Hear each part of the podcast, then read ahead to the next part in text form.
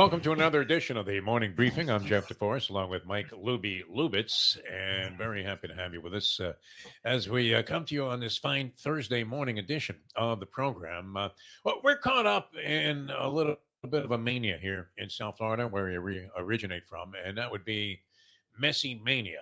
And I'm not sure if we're really caught up in it, Michael, because uh, what we seem to be somewhat indifferent to it. Maybe that uh, relates to our basic philosophies about the sport of soccer or the game of soccer in general. Is it a sport? Is it a game?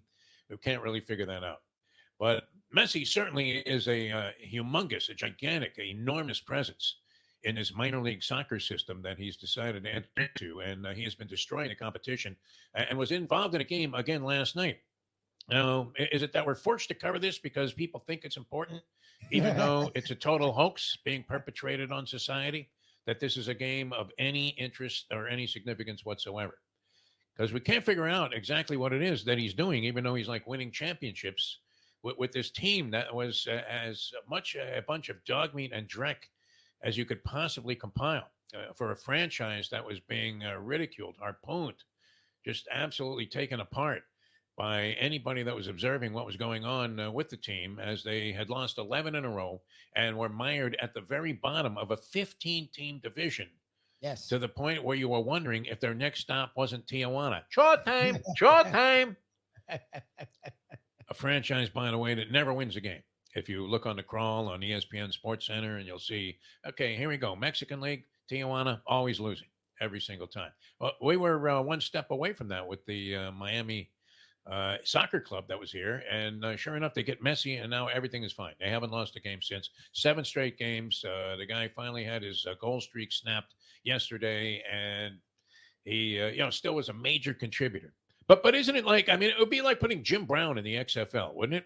Yes. It, it, I mean, it's just it, it's it's silly. It, it's kind of crazy. That uh, you know, if you had Kareem playing in Turkey somewhere, yeah, and, and while he was in his prime, Le- no, it's like LeBron. LeBron's older. LeBron is still a top five player in the league or, or thereabouts. And if you were looking at his stats, he's as good as anyone in the league. But he's older, and it's like sending him overseas. That's literally what the like a Turkish league that's not horrible, but not in the top ten in the world. That's what it is, hundred percent.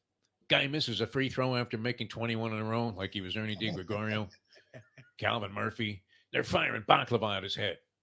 Can we say that? I mean, Brian Griese got in trouble for saying that Mexicans might eat tacos. Uh, you know, is there something by? Is it even a Turkish dish? Right? That would be more of a Greek thing. He's in the Greek league there. He's playing for Rick Pitino. Rick's going to be back in basketball. He's going to turn St. John's around in a matter of one year. Incredible, right? Uh, how this stuff happens. Anyway, so uh, he's taken over the league, and everybody's uh, all euphoric about how wonderful this is. Uh, the uh, entire area here, South Florida, where, as I said, uh, we, we originate from every day with the morning briefing, is absolutely nuts over this whole Messi situation. And yet, it, it, still doesn't justify. I mean, maybe we're the wrong guys to be talking to about this. We should get some guy on a show named like Seamus McShamus and have him come on and extol the virtues. Oh, it's a veritable chess match out there. I tell you what, uh, the strategies are uh, just incredible. They're so deep that nobody understands them. Which I understand them, right? It's a dumb game. It was always a game that, for me, was uh, administered as punishment uh, whenever uh, somebody, uh, some guy would graffiti the the bathroom at uh, high school, and all of a sudden, Coach Mousehart would come down and go, "Okay, we're going to be playing soccer until somebody flips." it's like, who am I? Fucking Rudy Giuliani? I, I don't know. I don't know who did that. right. Meanwhile, you, have got like Krylon stains on your shirt and uh, you know you halfway up your arm. but and, and, and it took a while. You know, people would kind of stay with you like it was uh, you know a food strike at Shawshank where you know they would go, okay, Deef, you, you don't have to uh, go ahead and tell them that you did it. Uh, we'll play this soccer for a while, and then you realize that this is insane. Nobody would want to do this. it, it, really, and it always struck me that the uh, soccer fans, as they were trying to make their case, were uh, very much like Jehovah's Witnesses showing up at your door on a uh, Sunday morning, six thirty. You finally get to sleep in. You work six days a week, and uh, there you go there's that knock on the door, and you're thinking, who the fuck could be out there now? And uh, there, there's two guys with like a shirt and tie on in 95 degree temperatures, and they got that little uh, straw hat and a copy of Awake magazine. And all you can think of as you open the door is like, uh, why, why are you telling me this now? They're always pleading their case for something that uh, you have no interest in whatsoever. And that, that was kind of how soccer fans were to me for years and years. Because uh, remember when we had the guys, the Men in Jackets? They're very popular on the soccer circuit. They were on a show. Men in suits. Men, men in suits. Men in suits. blazers. No, men, Men in in blazers. Men in blazers. Men in blazers. Men in blazers. Yeah. I mean, they, they have taken over. There, there is social media and internet uh, and uh, streaming sensation to the point where they're making millions of dollars. But like but they had no comeback whatsoever for our contention that soccer was a game that was devised by a mutant society that had no arms. They were stammering like Ralph Kramden. Hamina, hamina, hamina, hamina. They, they looked like the guys on the stage there at the Republican debate last night, where you know they'd ask them, uh, you know, a, a vague question, and they still couldn't give a specific answer. Nothing, right? That Ramaswamy guy is a bit of a strange cat, uh, was he not? He loves Donald Trump, thinks he was the greatest president ever, But wants to uh, would vote for him even if he was uh, convicted of uh, 91 felony counts. And uh, then you're asking yourself, well, then why are you running against him? Makes no sense, like these soccer people. But what I wanted to get to with the soccer thing, just uh, as a closing point on this, I don't know if there was a point, except that we're not big fans of the game. Well, we we, don't want to tell anybody what they should watch. We're, we're not the kind of people that are in sports and say, well, you know what, you got to go to games. You're not really a fan. yeah, no. It's a bunch of shit. Yes. Uh, you know, and, and people have been prof- oh well, you know, and they would call in into talk shows for years and say, uh, "Well, do you go to the games?" Uh, the host would say indignantly, and uh, the fan Manny from uh, Miramar would uh, say, "Well, you know, I haven't been to a game since uh, Shula was a baby," and uh, you would say to yourself, uh, uh, "Geez, I mean, th- does that really matter? Could he not still be a fan uh, of the sport?" So. You know, it- it's not about uh, you know uh, not not understanding it from the standpoint that uh, well, I'm being dishonest now because uh, we don't understand it. Well, why are people singing? Because it's torture. They want to take their mind off it, like soldiers marching through, uh, you know, a minefield there, and they're, you know, uh, blowing a, you know, a, a, you know, whistle like like they were uh, crossing the River Kwai. Why why aren't people singing while they're in the stands there? It's nuts. They're keeping themselves occupied because the game's boring. It's unreal. Yeah. But but what is the schedule? It's hard to find. This guy's played seven games, Messi, in uh, the MLS, and he hasn't played a regular season game yet, and He it's in the middle of their regular season.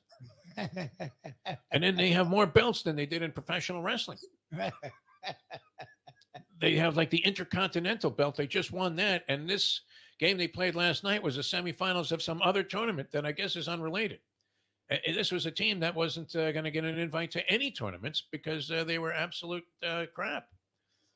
Couldn't win a game. So um, he's really turned the thing around. I, I don't understand it. Who makes the schedule though in the MLS? Uh, it, it would be easier to uh, correlate uh, the dates on our calendar here in the U.S. to the Hebrew calendar. well, what, what year is it?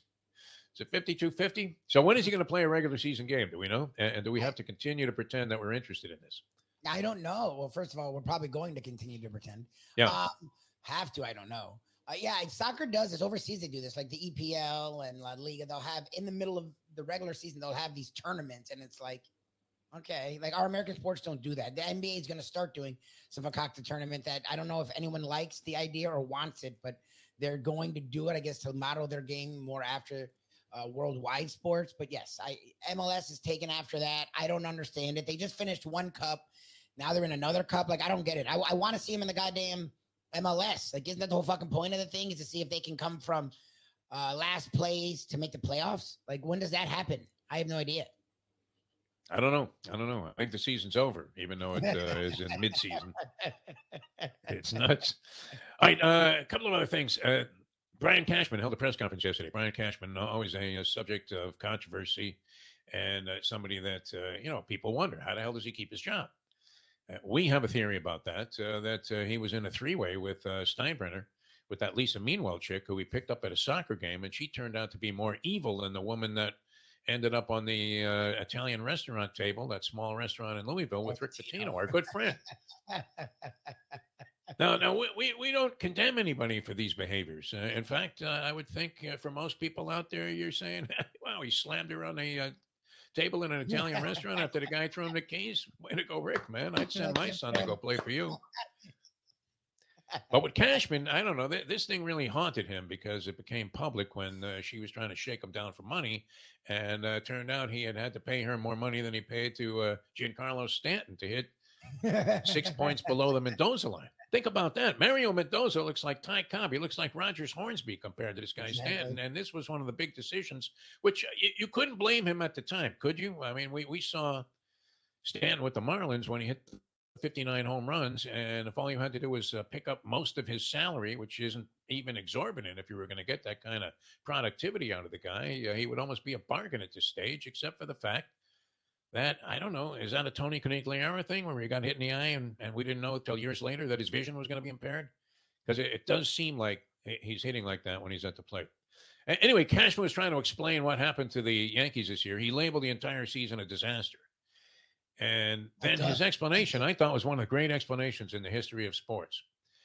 And they asked him, Well, what, what do you think? I mean, what was the cause of all of this? And he said, Shit happens. That's great. Uh, wow. I mean, there, there you go, Brian. Now, I mean, they're still paying guys that are deceased. That that's part of the problem, and and that's part of the reason that people think that he's doing a lousy job because they can afford to do that. And I I know what you guys are thinking. Well, wait, what's he talking about? Are they still paying a Rabu? I think that's in very poor taste, Lubie, I didn't say anything. I held my tongue. to bring up. I mean, due to the circumstances of uh, Rabu's passing, the fact that the Yankees may still be sending him money. I mean, is that a Bobby are. Bonilla Mets type of contract they have with this guy?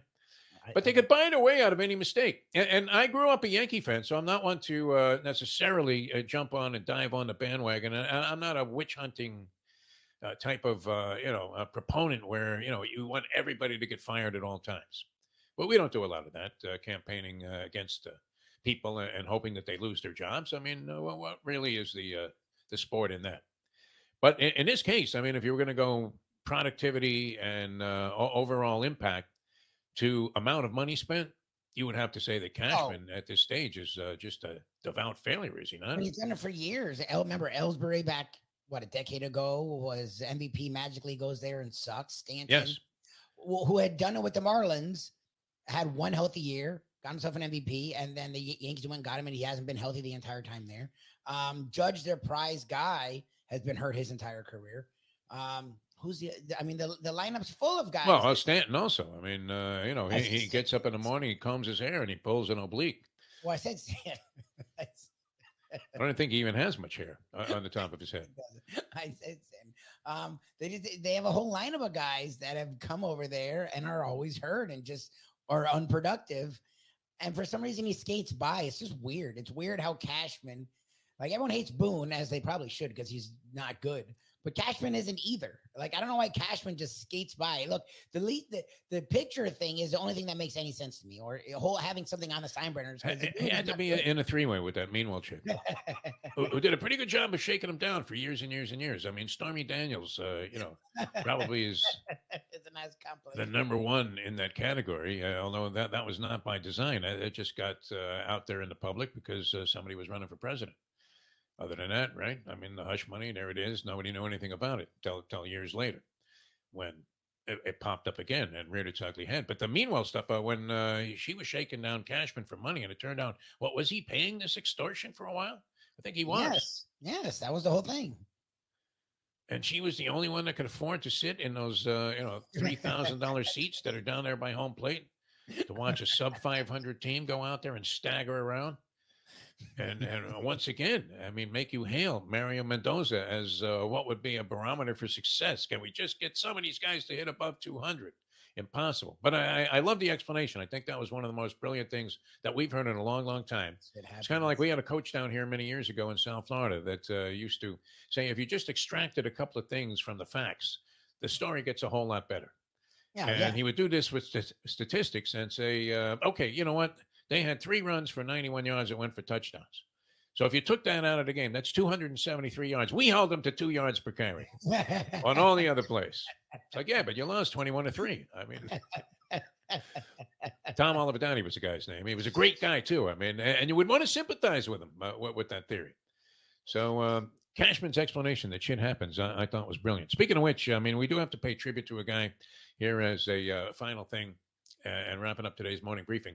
Uh, a wrestler that, that may be relatively obscure, uh, Libby. Do you think the rest of the world uh, is as familiar with the great wrestler Terry Funk, who checked out at 79 yesterday, as the people here in the southeastern United States, where I, I think that was primarily he he did wrestle in the WWF, now WWE. I think he had a cup of coffee with them, uh, you know, and several other wrestling organizations. Not uncommon in the wrestling game, is it? To have been involved with multiple organizations. Oh, especially back in the day. Well, yeah, that's true. Even nowadays, they bounce around. I mean, especially when they get older, they do TNA and then the other one. Well, and, and this is what I love about professional wrestling. When I first moved to South Florida in 1981, I uh, used to go every Tuesday night Miami Beach Convention Center, and the Funk brothers, of which Terry Funk was one, uh, along with his uh, brother Dory Funk Jr., were, were prominent wrestlers, but not good enough to be champions, even though they ended up winning multiple belts and, and were wrestlers of tremendous distinction in terms of uh, titles won and championships held. But they couldn't get by this guy, Dusty Rhodes, who was uh, is Dusty Rhodes an international figure in professional wrestling? Yeah, he... this guy, everyone knows Dusty Rhodes. Dusty Rhodes is is one of those all time wrestling greats, whether he was good or not, just in fame, hundred percent. Conceptually, though, I really wrestled with, uh, pun intended, I wrestled with the idea that Dusty Rhodes constituted what American people would think was the actual American dream. as he campaigned as. It was the American dream, Dusty Rhodes, a, a fat guy with a lisp, a southern drawl, and uh, more cellulite on the back of his legs uh, than we saw from Russell Crowe if you saw just the outtakes in the Gladiator movie. Which is uh, terribly unsexy, and uh, that doesn't really uh, hint that uh, wow, this guy is some macho man. And, and, this was what we were looking at and perceiving to be the American dream. I, I think that's a really tough sell, even for the great wrestling announcer Gordon Solie. May he rest in peace. like that's the American dream. Who was? I mean, where he is uh, still alive, Solie. I think they would have had him on CNN last night as one of the panelists to analyze what went wrong in the uh, Republican debate. Which nothing went wrong there, except it was uh, you know kind of sent in the clowns. I, I, I, you know, immediately thought of a line from the uh, old uh, great King Crimson song, uh, Epitaph. "Our fate, I fear, is in the hands of fools." that, that's all you can uh, you know deduce from uh, what's going on in the uh, political scene here. But uh, you know, politics and wrestling seldom mixed. Although, but Rhodes is the American dream. Seemed inconceivable, didn't it, Lubie? I mean, were you familiar with him? Yes. Did you see him course. wrestle? Yeah. I saw him when he was older. I don't know how much wrestling he was doing. I don't know if he ever did a lot of wrestling, but when I saw him, he was a guy. He would was braggadocious and he was fun and he would hype up the crowd but I don't know how much wrestling he did. None. His signature move was like really lame. It wasn't like he came up with the Boston Crab or, yeah, you know, had the Japanese sleeper hold like the great Dr. Jerry Graham when he brought it over from uh, Japan many, many years ago. And it became a revolutionary thing. Uh, Bruno Sammartino with the Italian backbreaker. That was fantastic. Where he would do the airplane spin with a guy and then drop him on his knee and then drop him on the ground. And it was that was it. I mean, the pin, uh, the match was over. He had none of that, uh, none, none, of that flair. Uh, I don't know what his appeal was. He, he looked ugly in those. Uh, I mean, it looked like uh, a French Canadian. The beaches here in South Florida, here in a thong bathing suit and cowboy boots, and that was his whole getup. Dusty Rhodes, American Dream. That's why a lot of people come to America. You always hear the the American Dream, you know, yes. moniker. It's not to get rich. I, I think that's what it was. Is if that fucking guy can go and be there, yeah. fuck what can I do? exactly. If he could achieve the heavyweight championship of the world from the championship wrestling from Florida group.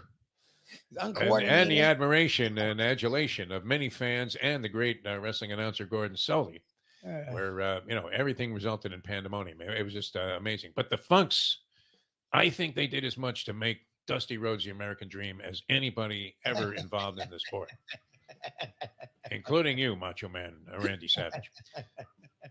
anyway, that's our thought for today. We wanted to pay tribute to this guy because uh, very entertaining. Uh, the many nights uh, used to sell out all the time. Championship Wrestling from Florida at the Miami Beach Convention Center, and uh, was a staple of the uh, Saturday afternoon television viewing of many of the sports fans that were here at the time. So rest in peace Terry yes, Funk. All right, that's going to do it for us. I had a lot of fun being with you. Uh, preseason football tonight. I'm going to uh, leave you with a piece of advice uh, on the betting lines here, Lubie, which I have. Uh, okay. Steelers laying four and a hook against the Falcons on the road. Okay. And the Colts laying four and a half against the Eagles on the road. Okay. So uh, that implies that the uh, Steelers and the Colts might be playing some of their uh, starting material. Yep, yep. Yes. And the uh, other teams, uh, naturally, I, I don't know how the Falcons can rest on their laurels, uh, but the Eagles uh, certainly don't have any great incentive to get anybody hurt in this game. So um, that, that might make some sense. Uh, but I'm, I'm going to go ahead and leave you with this. As my, uh, my grandmother said on her deathbed, always take the points. And that's your morning briefing uh, for this morning. Uh, for Mike Lubie Lubitz, I'm Jeff DeForest. Thanks for tuning in. We will see you next time.